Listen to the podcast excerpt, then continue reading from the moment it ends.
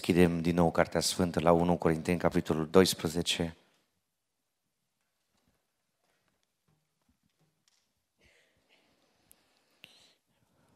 Mai întâi versetul nouă și zece din întâi Corinteni, capitolul doisprezece. Și apoi versetul douăzeci și opt și douăzeci și nouă.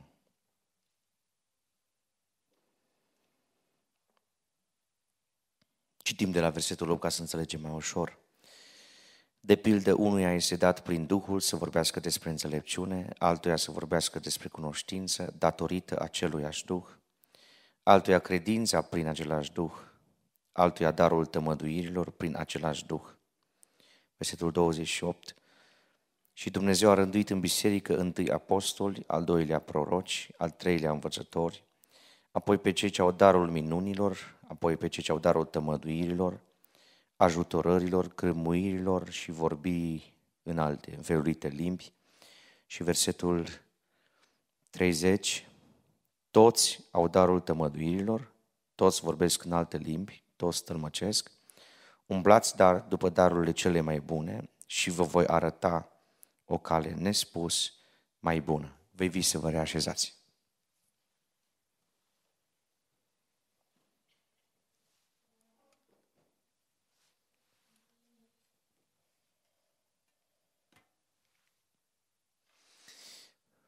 Am rugăminte, dacă aveți întrebări, să le puneți din timp, ca să știm cum să împărțim seara aceasta.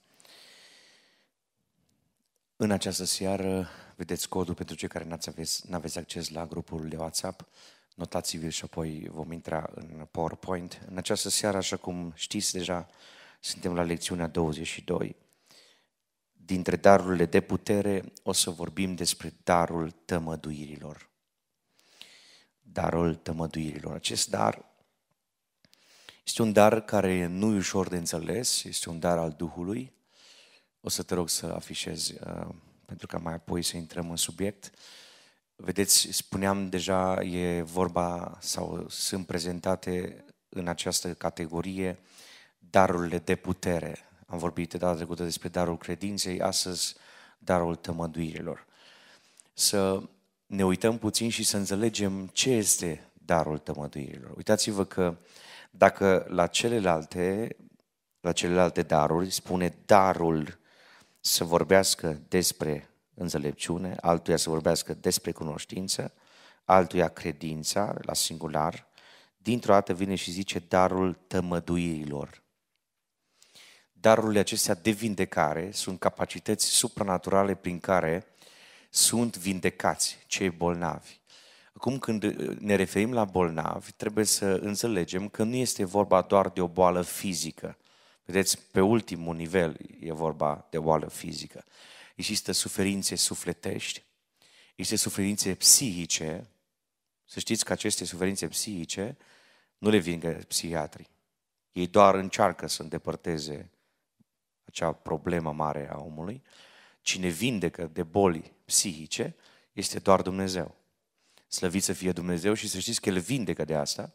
Apoi există suferințe emoționale și uh, niciodată nu avem dreptul să neglijăm acest tip de suferințe, pentru ca nu cumva să trecem prin traumele prin care trec oamenii având aceste probleme emoționale. Și apoi, da, există, bineînțeles, uh, așa bine, binele cunoscutele, boli fizice. Aici e vorba de boli care se văd sau nu se văd, boli care pot fi identificate prin un sistem medical sau boli care nu pot fi identificate, nu se poate da diagnosticul și totuși e o boală, o boală fizică. Da? Este darul însănătoșirii într-un mod supranatural a celor care sunt bolnavi. Acum trebuie să facem uh, un pact, adică să ne înțelegem, da? Nimeni nu va putea fi vindecat dacă nu crede. V-ați auzit ce am zis? Deci dacă tu vii și spui nu există darul tămăduirilor, nu există tămădui în contemporaneitate, în prezent, nici măcar nu o să vezi minuni. Pentru ca să poți să vezi tămăduiri și pentru ca o boală să fie vindecată, trebuie să existe credință. De foarte multe ori Domnul Iisus Hristos sublinia, atât de elocvent spunea, când le-a văzut credința. Cui? Unii vor zice, păi cei patru au crezut pentru că l-au dus pe slăbănog în fața lui Iisus Hristos. Nu, în acel lea, eu cred că e credința personală a slăbănogului. Nu vă imaginați că l-au luat cu forța.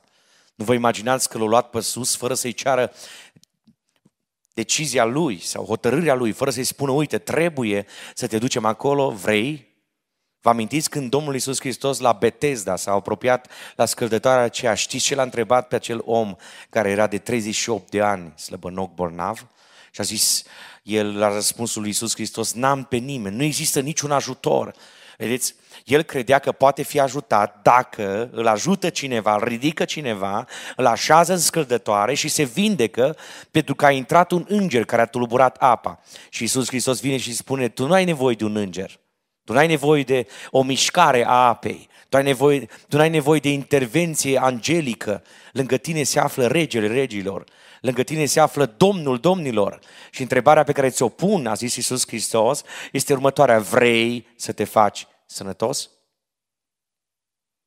Vrei să te faci sănătos? Știi ce înseamnă întrebarea asta? Vrei să te faci sănătos? Adică tu, perceptiv, poți să accepti că există această posibilitate, există această putere, există acest plan ca Dumnezeu să te vindece? Vrei? Accepti? Dacă nu vrei, nu se întâmplă. Dacă nu ai siguranța că Dumnezeul pe care tu îl slujești, în care te încrezi, are putere de vindecare, nu se va întâmpla asta niciodată. E foarte important să pricepem că este o intervenție supranaturală. O grămadă vor sta închiși în clădiri de biserici, o grămadă vor fi blocați, o grămadă vor zice, asta nu se întâmplă. Și nu se va întâmpla cu ei. Aici trag un semnal de alarmă. Nu cred în vindecările la foc automat. Da? Nu cred în școlile de vindecare, nu cred în Rafa, vă spun pe românește, da? Nu cred în mișcările de felul ăsta, în care se spune că dacă ești bolnav, te-a lovit Dumnezeu. Să nu-i biblic. Să ne înțelegem. Se spunea deja, Sfântul Iov a fost trecut printr-un cuptor imens, poate cel mai încercat om de pe planetă, după Iisus. Și totuși n-a păcătuit cu gura lui. Și totuși n-a comis nicio greșeală. Când vă predic despre darul tămăduirilor, eu nu vă prezint o evanghelie a prosperității în care se spune dacă n-ai bani, ești păcătos, dacă n-ai nu știu ce sumă de bani în cont, înseamnă că vai și amar de tine. Asta e nebiblic total. Însă vreau să-ți prezint această posibilitate în care Dumnezeu poate lucra pentru a-l vindeca pe cineva. Și o să vedem că trebuie să fie planul lui Dumnezeu, trebuie să fie niște obiective ale lui Dumnezeu, trebuie să fie niște motivații sfinte la baza însănătoșirii. Darul tămăduirilor este un dar al însănătoșirii într-un mod supranatural a celor care sunt bolnavi. Darurile vindecărilor, vedeți, darul tămăduirilor, e la plural, o să vedem imediat, sunt semne pentru propovăduirea Evangheliei. Dacă se întâmplă o minune și este în evidență un om, nu Evanghelia, aici e o problemă. Dacă se întâmplă un semn supranatural și cineva își asumă acea mișcare, acea minune, asta e o problemă. Dacă se întâmplă o tămăduire și oamenii se încolonează după omul acela și îl fac idol, de cele mai multe ori Domnul face ceva, intervine, își întinde mâna și atinge cumva persoana aia. Știți de ce? Pentru că s-a produs idolatrie. Dumnezeu nu suportă idolatria. Și acum vă spun direct, nu cred în minunile pe care le face Benny Hinn. Ați auzit ce a zis? De ce? Pentru că a divorțat. De-aia nu cred. Nu cred în lucrările în care în timp ce se provoacă sau se presupune o minune, cineva cade pe spate. Asta e show, asta nu e minune. Găsiți-mi în Biblie un caz în care cineva a căzut pe spate în urma unei intervenții de tămăduire, de vindecare. Găsiți-mi în Biblie. Nu cred în lucrări care sunt contemporane, special în America există asta, și oamenii fac show-uri, de exemplu, se joacă cu șerpi veninoși. Asta nu-i biblic, asta nu-i, nu-i tămăduire, Asta e o mișcare prin care cineva vrea să iasă în evidență. Și lasă Dumnezeu treizeci de ani și în anul treizeci și unu șarpele veninos îl mușcă și a murit. Și știți unde merge? În iad. De ce? Pentru că a schimbat focusul și motivația lui n-a fost corectă. Darul vindecărilor sau darurile de vindecare sunt semne pentru propovăduirea Evangheliei. Când se întâmplă o minune, oamenii trebuie să spună ce mare este Domnul, ce glorios este Iisus Hristos. Evanghelia trebuie să înconjoare zona aceea. Spune în Cartea Sfântă, în Faptele Apostolului, capitolul cinci și capitolul opt, când a intrat Evanghelia în Samaria, cuvântul Domnului era însoțit de semne și minuni. O mare bucurie a cuprins tot norodul. Știți de ce? Pentru că se întâmplau lucrări supranaturale și oamenii se pocăiau de păcatele lor. Tămăduirile care vin de la Domnul te așează în genunchi, îți plângi păcatele, îți regreți faptele, te oprești în trăirile tale, nu mai trăiești în păcat și îl urmezi pe Dumnezeu cu toată ființa ta. Pentru că acest plan al lui Dumnezeu este ca Evanghelia să mărșăluiască, să intre în zone în care n-a mai intrat. Și de foarte multe ori Evanghelia trebuie să fie însoțită cu semne, minuni și tămăduiri. Slăvit să fie Domnul, dragi! Slăvit să fie Domnul! E foarte important. Aici să observăm puțin în versetul nouă, cum este expresia aceasta din versetul nouă. Darul tămăduirilor. Este un plural care în greacă sună cam așa, carismata hiamaton. Se traduce prin darurile vindecărilor, motamo, sau darurile tămăduirilor. Da? Nu doar un dar, nu doar darul tămăduirilor, ci în original este darurile tămăduirilor sau darurile vindecărilor. De ce este important acest plural? De ce e important să înțelegem că e darul care se află la plural sau pluralitatea darurilor poate avea două dimensiuni ca și semnificație. În primul rând, darurile de vindecare sunt multiple, așa cum sunt și bolile multiple. Este posibil ca o persoană sau unei persoane, unui frate, să-i dea Domnul un dar sau daruri pentru a se vindeca prin el numai anumite lucruri sau numai anumite tipuri de boli și nu altele. Nu toți au același dar. Când cineva e folosit prin Duhul Domnului și are darul tămăduirilor, nu este obligatoriu ca prin el să se vindece toate bolile. Există frați care au dar și Dumnezeu lucrează prin ei în așa maniere încât bolile emoționale se vindecă, boli psihice. Prin alții lucrează Dumnezeu la boli fizice, la boli care sunt efectiv tangibile. Dumneavoastră ați auzit cu siguranță că în Biserica Pentecostală, de-a lungul timpului, Dumnezeu a avut oameni care au avut darul tămăduirilor. În momentul în care planul lui Dumnezeu era ca să vindece o persoană, când acel frate care avea darul de vindecare se ruga, credința omului bolnav se conecta cu planul lui Dumnezeu, cu darul acesta pe care îl avea acel frate și se producea o minune, se vindeca de boala aceea. Da? Deci pluralitatea darurilor poate însemna faptul că darurile sunt multiple. Există un domeniu în care Dumnezeu așează putere în viața unui slujitor și îl folosește pentru un anumit tip de boală, nu pentru orice fel de boală. În al doilea rând, pluralitatea asta, adică darul sau darurile vindecărilor, poate să mai arate faptul că aceste daruri nu sunt cu un caracter permanent. Da?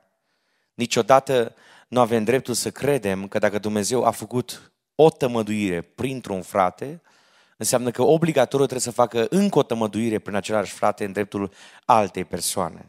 Darul acesta sau darurile acestea nu sunt cu caracter permanent. Ele sunt date unui credincios o dată pentru totdeauna, dar asta e o înțelegere greșită. Nu ai primit darul tămăduirii, gata, tu vindești porcine. Asta e o, e o, e o învățătură falsă la cei ce promovează mișcarea aceasta care vine din nordul României și care mărșăluiește mari teritorii, inclusiv prin zona Clujului, da? La unul dintre ei, la o persoană care ținea cu această mișcare, care nu o consideră ca fiind biblică, I-am zis, păi, nicio problemă, dacă chiar crezi că Dumnezeu lucrează așa, cheamă-i pe băieții respectivi și o să-i duc la oncologie, da? Acolo pe clinicilor, și dacă nu vindecă pe toți bolnavii, să nu mai vină niciodată în Cluj. Să zici, am zis. Și dacă nu-i vindecă pe toți, să-și facă, gata, demisia, să plece acasă. Înțelegeți? O înțelegere greșită. Foarte greșită. Mai ales că după ce o persoană care crede în învățătura aceasta a plecat la cineva care avea o boală, care a fost îndoielnică persoana aceasta și a acceptat să intre în casa ei o astfel de învățătură, după șase zile, după ce a declarat că e vindecată, ea a murit. I-am fost la privechi. Nu-i normal să transmiți o învățătură falsă. Învățătura pe care o transmitem trebuie să fie biblică. Trebuie să fie corectă din perspectivă biblică. Da? Mă înțelegeți? Aici nu putem vorbi de faptul că cineva ajunge să fie posesor al darului de vindecare. Nu ai dreptul să gândești când Dumnezeu te folosește prin darul acesta și să zici, gata, eu vinde pe oricine. Uite, eu, dacă vreau, vinde, nu contează ce viață are, nu contează cum trăiește. Aici, legat de procesul de vindecare, este foarte importantă mărturisirea. N-am întâlnit încă niciun caz în care Dumnezeu să aibă în plan vindecarea fizică și să nu trebuiască persoana aceea să se mărturisească. Puteau fi lucruri copilărești aparent, dar lucrurile acelea pe acea persoană o îndepărta de planul de vindecare. E foarte importantă o discuție prealabilă cu un pastor, cu un prezbiter, cu un slujitor al lui Dumnezeu, în prezența căruia să-ți desfaci inima, să-ți despachetezi toate lucrurile din inima ta, din sufletul tău, pentru ca Dumnezeu să-și deruleze această manifestare a acestui dar.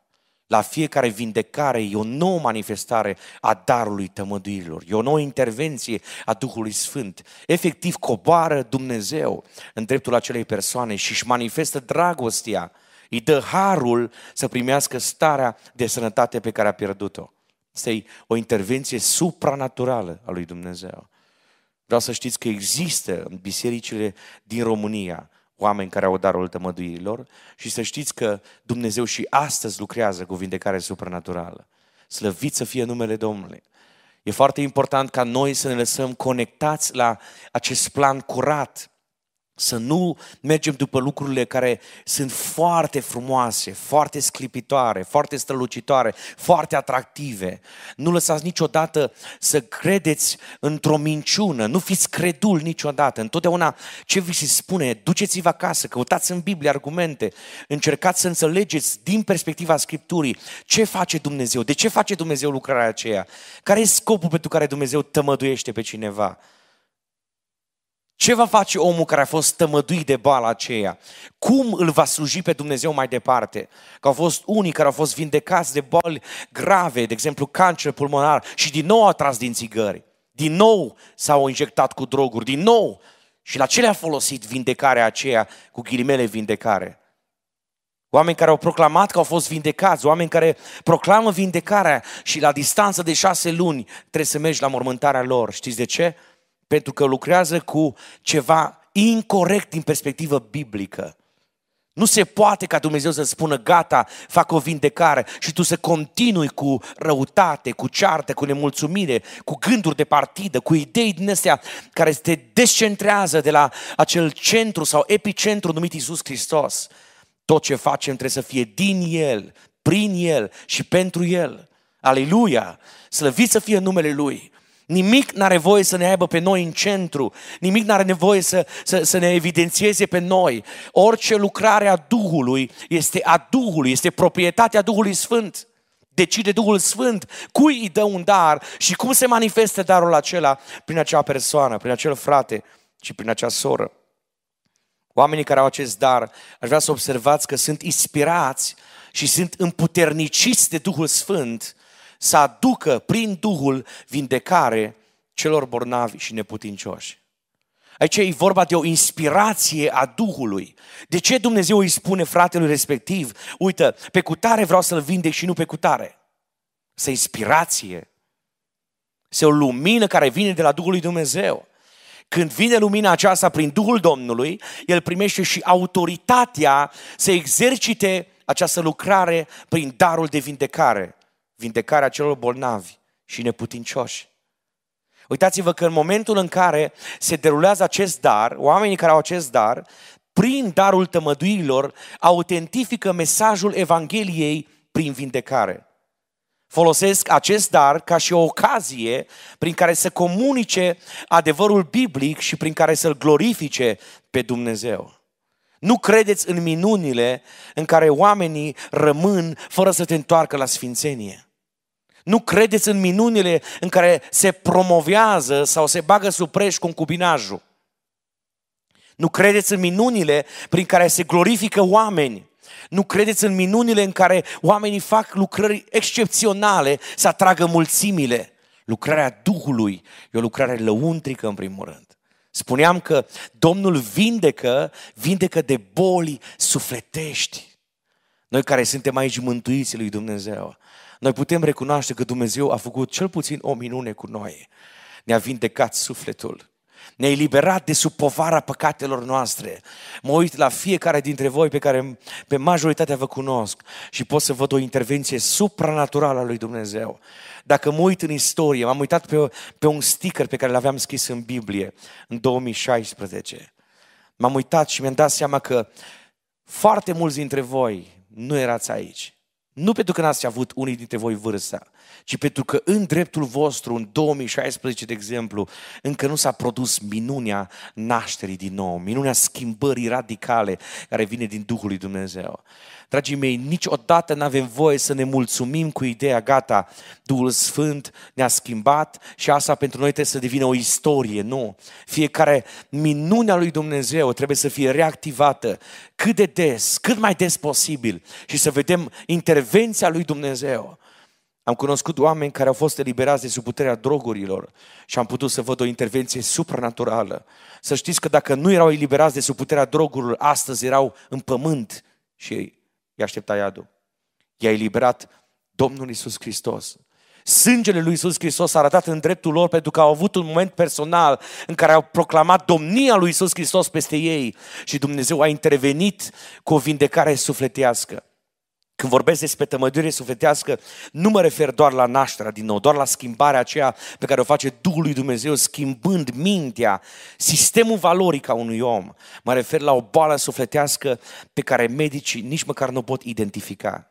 Sunt stări de anxietate, atacuri de panică, sunt depresii, sunt momente în care omul are gânduri suicidale, sunt probleme care nu pot fi rezolvate din perspectivă medicală. Eu nu sunt împotriva medicamentelor, eu nu vorbesc împotriva psihologilor, nu despre asta e vorba acum, dar există un domeniu legat de care niciun medic nu mai poate să facă nimic. Atunci intervine darul tămăduirilor. Atunci intervine Duhul lui Dumnezeu. Am cunoscut oameni care din perspectiva celor din jurul lor nu mai aveau nicio șansă. Multă vreme au ascuns problema lor sufletească. Multă vreme au băgat-o sub preș. Și la un moment dat s-a trezit cineva din familie că striga persoana aceea și a zis: cheamă un slujitor, cheamă un slujitor. Și chiar a dat numele. Și Dumnezeu a făcut slujitorul acela să meargă în casa aceea și boala sufletească s-a vindecat. Pentru că Dumnezeul nostru și astăzi face minuni. Pentru că Dumnezeul nostru tămăduiește și astăzi. Pentru că darul acesta există prezent în Biserica lui Iisus Hristos. E foarte important să înțelegem că atunci când vedem această intervenție a Duhului prin darul tămăduirilor, este autentificat mesajul Evangheliei. Oamenii care au fost atinși și au fost vindecați, oamenii care au început să vadă această tămăduire care nu poate fi explicată biologic, fizic și medical, nu pot să spun altceva decât aici e degetul lui Dumnezeu. Aici e intervenția lui Dumnezeu, aici e puterea lui Dumnezeu care se numește mare, au zis și dușmanii lui Dumnezeu. Și trist e că n-au vrut să schimbe viața. Pentru că o tămăduire te poate expune în fața cuvântului lui Dumnezeu, dar nu te obligă să accepti varianta corectă, biblică a lui Dumnezeu. Aș vrea să înțelegem că slujitorii care au acest dar, și am zis slujitorii special în momentul ăsta, pentru că mă refer la punerea mâinilor, uitați-vă, se roagă. Aici când mă refer se roagă, se poate ruga oricine. Nu trebuie să fie neapărat slujitor. Este foarte important când te rogi să primești inspirație de la Duhul Sfânt până la ce nivel să te rogi. Cei care sunteți mijlocitori, mijlocitoare, întotdeauna cereți Duhul, Duhului Sfânt să vă lumineze la nivel personal, înainte să începeți să vă rugați într-o anumită dimensiune. Aveți mare atenție înainte să intrați într-o mijlocire, să vă asigurați că este acel perimetru spiritual unde Dumnezeu și-a propus, și-a planificat și v-a prestabilit să luptați în rugăciune în domeniul acela. Nu depășiți limitele. Dacă știți că cineva trăiește în păcat, nu mustrați duhurile. Nu vă jucați cu domeniul acesta. Foarte important să nu vă depășiți autoritatea și nivelul de autoritate. Au fost frați și au fost surori de-a lungul timpului care și-au depășit nivelul de autoritate. Și pentru că și-au depășit nivelul de autoritate, duhul acela care a fost mustrat de peste o persoană, poate chiar a fost înspre a ieși sau chiar a ieșit. Și când un duh este afară sau când este zgâlțit, când este mișcat, duhul respectiv caută un loc. Vă amintiți ce a făcut duhul cel rău care se afla, legiunea aceea care era peste omul acela demonizat din Gadara, din, din morminte? Vă amintiți? Știți că acele duhuri au strigat și au zis: Iisuse, Fiul lui Dumnezeu, nu ne trimite în adânc, nici demonilor nu le place în adânc, nici îngerilor negri, nici diavolului nu-i place acolo. Și căutau niște trupuri, a ieșit dintr-un trup, dintr-un om și a căutat un alt trup. Și atunci au făcut o propunere și au zis: trimite-ne în porci. Dar întotdeauna un duh când iese dintr-o persoană care a fost posedată demonic, la asta mă refer, va căuta un trup pe care să-l atace. La un moment dat unui frate i s-a descoperit printr-o soră care avea dar de prorocie și i-a spus: roagă-te insistent pentru că pentru lucrarea spirituală pe care o faci, Satana a pus la cale un duh de nebunie care dă ocol familiei tale lărgite și vrea să intre în cineva. De ce? Pentru că exista această eliberare, transformare radicală, exista această scoatere de sub puterea demonică și duhul rău caută un trup. Ai grijă, nu te juca cu lumea demonică.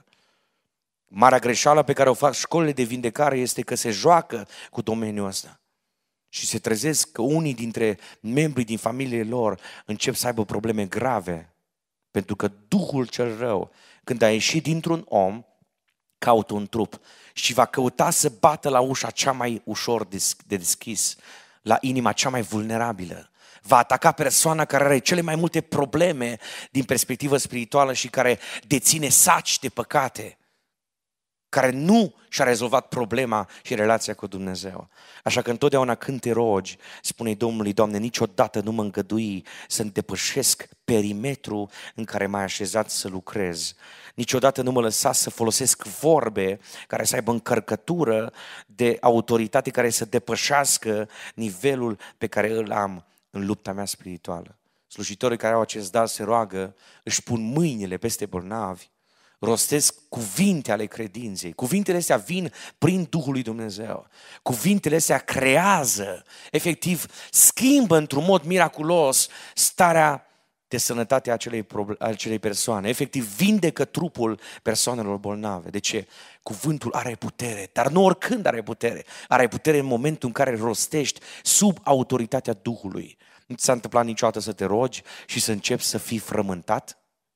Să te rogi și să depășești limita domeniului în care te rogi și poate să apară în camera ta o dihanie, așa în timpul nopții, o arătare?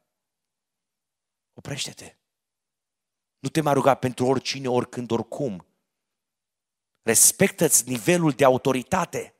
Nu intra în luptele interzise care depășesc chemarea pe care ți-a făcut-o Dumnezeu, puterea cu care te-a capacitat Dumnezeu. Niciodată. Roagă-te întotdeauna cu foarte multă atenție. O să privim la două cazuri biblice în care s-a manifestat darul de vindecare sau darurile vindecărilor. Două pasaje foarte clare. Ascultați ce spune cuvântul Domnului în Cartea Faptele Apostolilor, capitolul trei.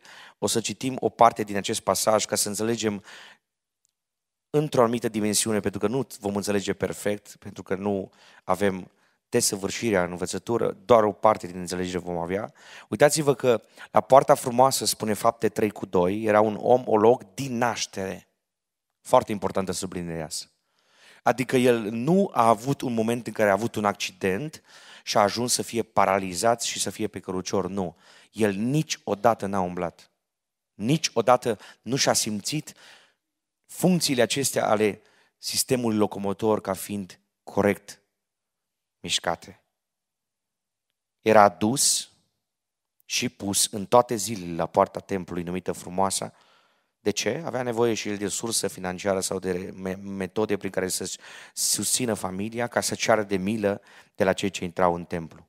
Omul acesta, ascultați, de acum începe foarte important, omul acesta când a văzut pe Petru și pe Ioan că voiau să intre în templu, le-a cerut milostenie.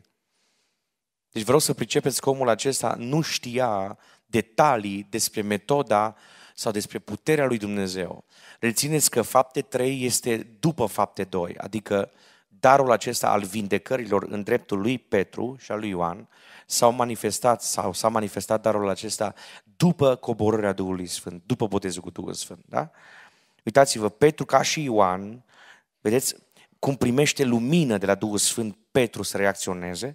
Petru ca și Ioan s-a uitat țintă la el și a zis, uită-te la noi. Și el s-a uitat la ei cu luarea aminte și aștepta să capete ceva de la ei. El era obișnuit cu asta, să aibă mâna întins. N-a știut că în ziua aceea Dumnezeu își trimite doi soli ai lui, doi slujitori, doi apostoli, care au darul tămăduirilor și prin care Dumnezeu vrea să-l vindece pe el. Ascultați ce spune Biblia. Uitați-vă cum Petru clarifică situația și sublinează că nu el vindecă. Petru i-a zis, argint și aur n-am, dar ce am îți dau. În numele lui Iisus Hristos din Nazaret, scoală-te și umblă. Aleluia! Slăvit să fie Domnul! Vreau să observați faptul că Petru se face mic.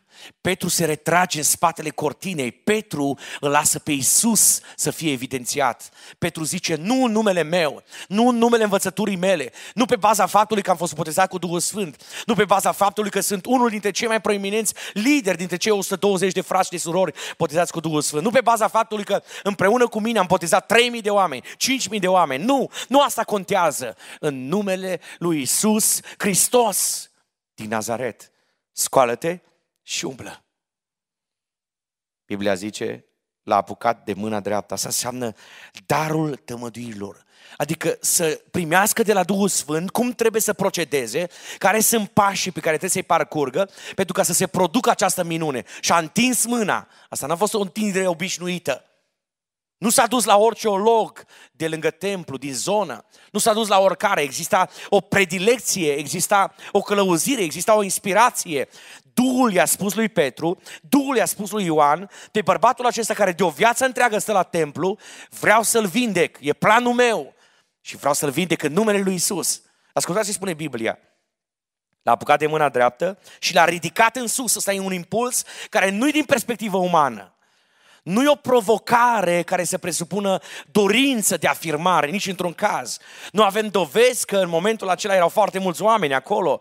Nu s-a zis, fiți atenți, facem o minune, veniți cu camerele video să filmați minunea. Nu, e o minune pe care o face Duhul lui Dumnezeu într-un moment în care nimeni nu se așteaptă. Toți oamenii mergeau obișnuiți pe acolo, toți s-au obișnuit cu omul acesta, toți s-au trecut ca și rutinal pe lângă el. Dar Petru are darul tămăduirii, are Duhul Sfânt peste el. Și ascultați ce spune Biblia. Îndată i s-au întărit tălpile și gleznele. Asta e o minune. Asta e o tămăduire supranaturală. Bărbatul care niciodată n-a putut călca pe picioarele lui. Dintr-o dată i s-au întărit tălpile. Picioarele acelea care cel mai probabil erau maleabile. Cum le puneai așa rămâneau, ca o legumă. Nu puteau să se miște normal. Dintr-o dată, tălpile și picioarele s-au întărit. Cine a intrat cu forța aia în mușchii acestui slăbănog? Duhul lui Dumnezeu. A fost planul lui Dumnezeu. A fost puterea lui Dumnezeu. A fost o tămăduire supranaturală. Ascultați ce spune Biblia. A simțit impulsul care putere, nu de la oameni, ci de la Duhul Sfânt, dintr-o săritură a fost în picioare. Și-a zis, mă, ajutați-l să umble, mă. Țineți-l un pic. Hai că încet, încet îți revii. Este ajutoare, nu-s minuni, nu-s tămăduiri. Sunt metode în care oamenii vor. Este câte unul care zice, îi lungește piciorul, face masaj. Mă, oameni buni, vă rog frumos, Duhul Sfânt are nevoie de intervenții. Nu sunt de acord cu oamenii care fac ungerea pe unghii, pe picioare. Pe... Ungerea se face cu un de lemn în numele Domnului pe frunte. Pentru că Dumnezeu are putere să vindece, indiferent unde există o problemă și o boală. Dacă e la un deget și s-a făcut ungerea pe frunte, Dumnezeu poate vindeca și azi. Eu vă prezint niște lucruri care sunt eretice, de ce vi le spun? Să vă păziți de ele. Când vedeți astfel de manifestări, câte unul care îi face ungere pe frunte, nu se întâmplă nimic, îi face și pe cot. Oprește-te, omule. Nu-i nevoie să ajungi tu să faci lucrări extremiste. Ungerea trebuie să fie o lucrare echilibrată în numele Lui Iisus. Când se face o minune, nu-i nevoie să, să-i fie intervenții, nu mai e nevoie de oameni care să susțină. Uitați-vă, a fost în picioare și a început să umble. Acum nu le zice, să fii cu noi, hai că trebuie să te pui mărturie. Nu zice nimic. E inițiativa fostului paralizat, care simte să nu se lase de Petru. Simte să meargă împreună cu Ioan. Nu zice, vezi că ne înțelegem, tu vii, eu primată predic, tu după aia depui mărturie ca să, să, să spui că eu am fost pe acolo, Petru. Nu, nu, nu, nu. Totul e o lucrare care merge natural, nu e forțată. E o lucrare a Duhului. E o lucrare pe care Dumnezeu o face. Ascultați ce spune Biblia, a intrat cu ei în templu. Nu i-a zis nimeni să facă asta. Umblând, singurul care poate să intre o biserică, dacă vedeți un slăbănoc că se vindecă, lăsați-l să sară. Dacă nu, cu geampuri și cu destea, cam terminați-o. Să mă aud online, da? Că voi n-aveți probleme. Lăsați cu sărituri, cu night worship, cu un lucru, două lucruri, trei lucruri. Opriți-vă. Noi trebuie să-L înălțăm pe Hristos. Noi trebuie să lăudăm pe Dumnezeu. Lucrarea lui Dumnezeu e autentică. E o lucrare vie. E o lucrare care nu e o manifestare prin care să iasă carisma în evidență, pentru că iese omul. Trebuie să iasă Duhul lui Dumnezeu. Nici darul nu trebuie să strălucească într-o lucrare ca asta. Trebuie să strălucească Duhul lui Dumnezeu.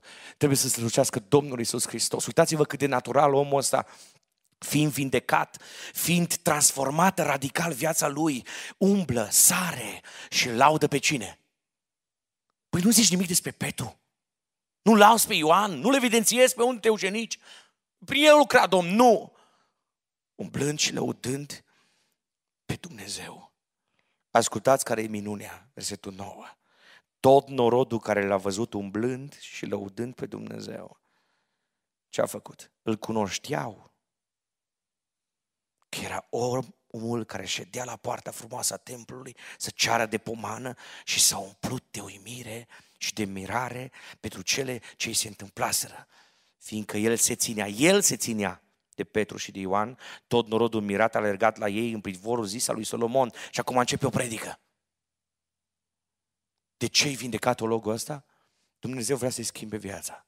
Dar prin schimbarea vieții lui, devenind un om normal, care poate umbla, care își poate mișca mâinile și picioarele, începe să fie transmisă Evanghelia mai departe. Tu, Petre și Ioan, ce tratament primiți? Apostolii noștri dragi. Păi o să ne bagem în pușcărie, știi? O să se enerveze foc pe noi. O să vină capitanul templului, o să vină preoții ce mai de seamă, o să vină toți cărturarii și o să spună că asta e greșit, că nu e în voia lui Dumnezeu. Dar nicio problemă. Are Dumnezeu metode cum să ne scoată din pușcărie.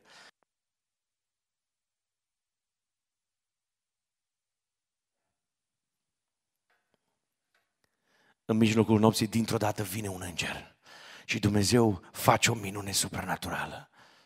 Pentru că tămăduirile Domnului sunt întotdeauna pentru înălțarea lui Iisus Hristos. Sunt întotdeauna pentru ca Evanghelia să prindă noi dimensiuni.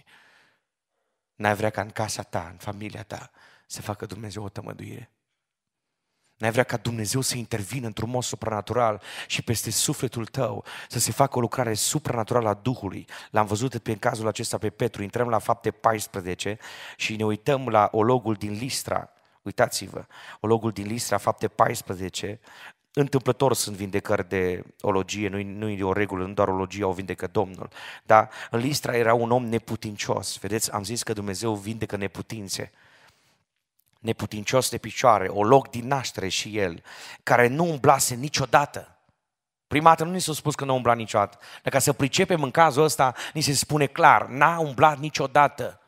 Un om care a crescut în copilăria lui, în adolescența lui, în tinerețea lui, niciodată n-a putut să calce pe picioarele lui. Uitați-vă ce spune Biblia, el ședea jos, și aici e foarte important, nu șușotea, nu zicea, bine mă, Pavel ăsta iară vorbește bazaconii, iară e palavragiu, i-o zis unii, iară, iară, nu. Ascultați ce zice Biblia, el ședea jos și asculta pe Pavel când vorbea, foarte important. De ce? Pentru că Sfântul Pavel vorbea Evanghelia. Nu căutați tămăduiri în care să vi se vindece bolile și să nu iubiți Biblia.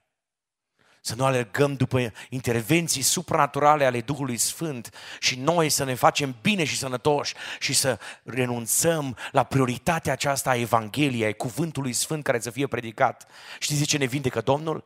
Să facem mai multe evangelizări. Știți de ce vrea Domnul să ne tămăduiască? Să mărturisim minunile Domnului pentru ca oameni care trec prin situații asemănătoare cu noi să-ți vadă puterea și intervenția Domnului, să le crească nivelul de credință, să observe că în prezent, în, în contemporaneitate, mileniul trei, în ianuarie două mii douăzeci și patru, Dumnezeu vindecă și azi. Dumnezeu transformă și azi, Dumnezeu smulge depresia de pe mințile oamenilor, Dumnezeu eliberează, boli fizice sunt transformate în sănătate în numele lui Iisus. Asculta pe Pavel, foarte important, Pavel s-a uitat țintă la el, s-a uitat prin Duhul. Ascultați ce zice Biblia mai departe. Și fiindcă a văzut că are credință. De ce credință? Ce fel de credință? Ca să fie tămăduit. Pavele, tu de unde vezi? De unde vezi credința într-un om? Și o vedere prin Duhul. Eu mă întreb în această seară, oare eu am credința asta pe care a avut-o logul ăsta din Listra? Oare care dintre noi în seara asta are credința asta? Că Dumnezeu poate să tămăduiască. Fără de credința asta nu se întâmplă tămăduirea. A văzut prin Duhul. A zis cu glas tare, scoală-te drept în picioare. Și el s-a sculat dintr-o săritură și a început să umble. La vederea celor făcute de Pavel, uitați-vă că oamenii care nu cunosc Biblia reacționează greșit. E foarte important să-i oprești. La vederea celor făcute de Pavel, noroadele și-au ridicat glasul și au zis în limba licaoniană, zeii s-au pogorât la noi în chip omenesc. Pe Barnaba îl numeau Jupiter, pe Pavel Mercur, pentru că mânea cuvântul preotului Jupiter, al cărui templul era la intrarea cetății, a adus tauri și cununi înaintea porților și voia să le aducă jertfă împreună cu noroadele. Apostolii Barnaba și Pavel, când au auzit lucrul acesta, și-au rupt hainele, au sărit în mijlocul norodului și au strigat, oamenilor, de ce faceți lucrul acesta? Uitați-vă cum spun realitatea și noi suntem oameni de aceeași fire cu voi. Noi vă aducem o veste bună, ca să vă întoarceți de la aceste lucruri deșarte, la Dumnezeul cel viu, care a făcut cerul, pământul și marea și tot ce este în ele. El, în vremurile trecute, a lăsat pe toate neamurile să umble pe căile lor, măcar că, drept vorbind, nu s-a lăsat fără mărturie, întrucât v-a făcut bine, v-a trimis ploi din cer și timpul roditoare, v-a dat hrană din belșug și v-a umplut inimile de bucurie. Abia au putut să-i împiedice cu vorbele acestea pe noroade să le aducă jertfă. Este tendința umană, când se întâmplă o minune, oamenii aleargă buluc acolo și vor să ridice pe oameni pe piedestal. Îi numesc zei. E foarte important să înțelegem, singurul care merită onoarea, gloria și slava când se întâmplă o tămăduire este Domnul Iisus Hristos. Este Domnul Iisus Hristos. Aș vrea să stăm ridicați. Aș vrea să stăm în prezența Domnului. Aș vrea să stai cu inima conectată la vocea lui Dumnezeu. Aș vrea să ai ochii închiși. Nu știu dacă tu crezi în tămăduiri și semne. Nu știu care e motivația ta în momentul acesta, care e motivul pentru care te afli aici. Aș vrea că dacă n-a fost un motiv corect, dacă nu e un motiv special al Duhului, dacă nu e acel plan pe care îl are Dumnezeu cu tine și cu viața ta, să facă Dumnezeu o minune în primul rând, o tămăduire sufletească, o transformare, o naștere din nou, să intervină Dumnezeu, să schimbe sistemul valoric, să te schimbe din interior spre exterior, să lucreze Dumnezeu. Poate ai o boală în trupul tău, poate ai un motiv pentru care vrei să ne rugăm. Aș vrea să stăm înaintea lui Dumnezeu cu toții, cu ochii închiși, nimeni n-aș vrea să mai vorbească cu nimeni și să nu se mai uite nimeni la nimeni, să te uiți la Hristos cu ochii închiși, să-i spui Domnului, Doamne, atinge-mă și pe mine, intervino și în casa mea, intervino în dreptul sufletului meu, fă o lucrare supranaturală a Duhului tău, lucrează într-un mod aparte. Aici este prezent Domnul Iisus Hristos, aici este prezent Domnul care tămăduiește. E cineva bolnav în locul acesta? E cineva care vrea să-i spună Domnului, Doamne, și am o boală, vreau să-mi crești nivelul de credință, Doamne, vreau să mă atingi într-un mod supranatural. Am înțeles că sora Damaris va avea parte de o operație, Damaris Chiș. Ar vrea să ne rugăm special pentru ea, ca Dumnezeu să o atingă.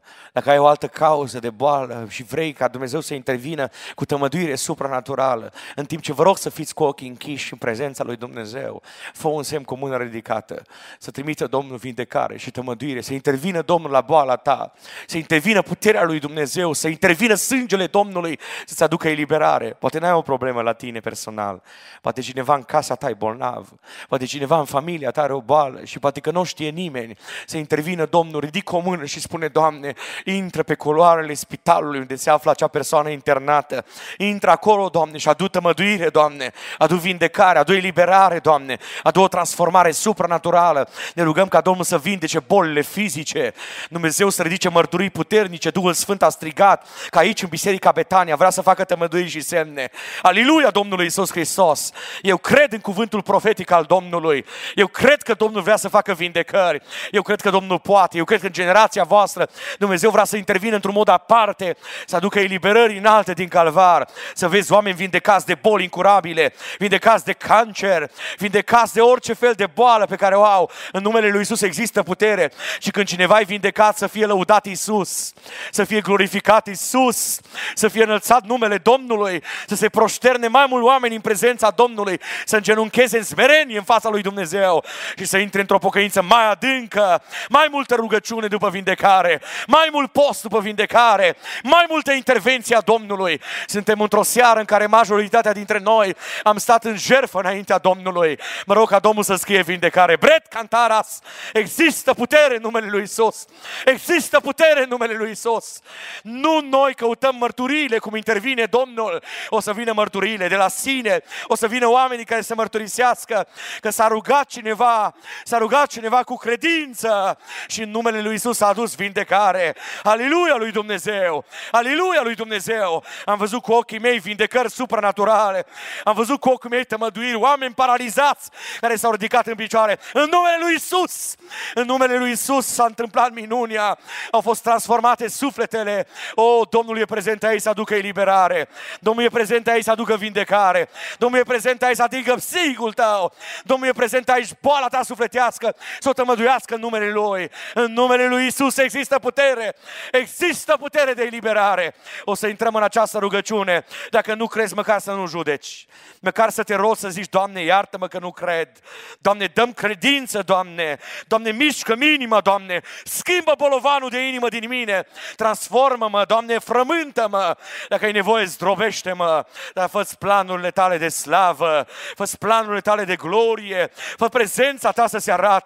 Aleluia lui Dumnezeu! Intrăm în această rugăciune. Dacă mai sunt și alții care au nevoie de o tămăduire supranaturală, să ridici o mână și o spun în numele lui Iisus. Tot ce este în planul Domnului să fie tămăduit în această seară, să fie transformat în această seară, să se transforme vieți, minți și suflete în numele sângelui lui Iisus Hristos vărsat la Calvar. Intrăm în rugăciune, ne grăbim, Domnul prezent aici să aducă tămăduire, eliberare, transformare, revigorare, revitalizarea vieții tale, să fii plin de pace, să ai siguranța mântuirii, să ai siguranța vieții eterne, să știi că Domnul nu te-a uitat, să știi că Domnul nu te-a părăsit, să știi că Domnul îi pasă de viața ta, să știi că Domnul e interesat de problemele tale, să știi că problemele tale sufletești și emoționale sunt în dezbaterea cerului, în prezența lui Dumnezeu. Intrăm cu toți în rugăciune. Aleluia!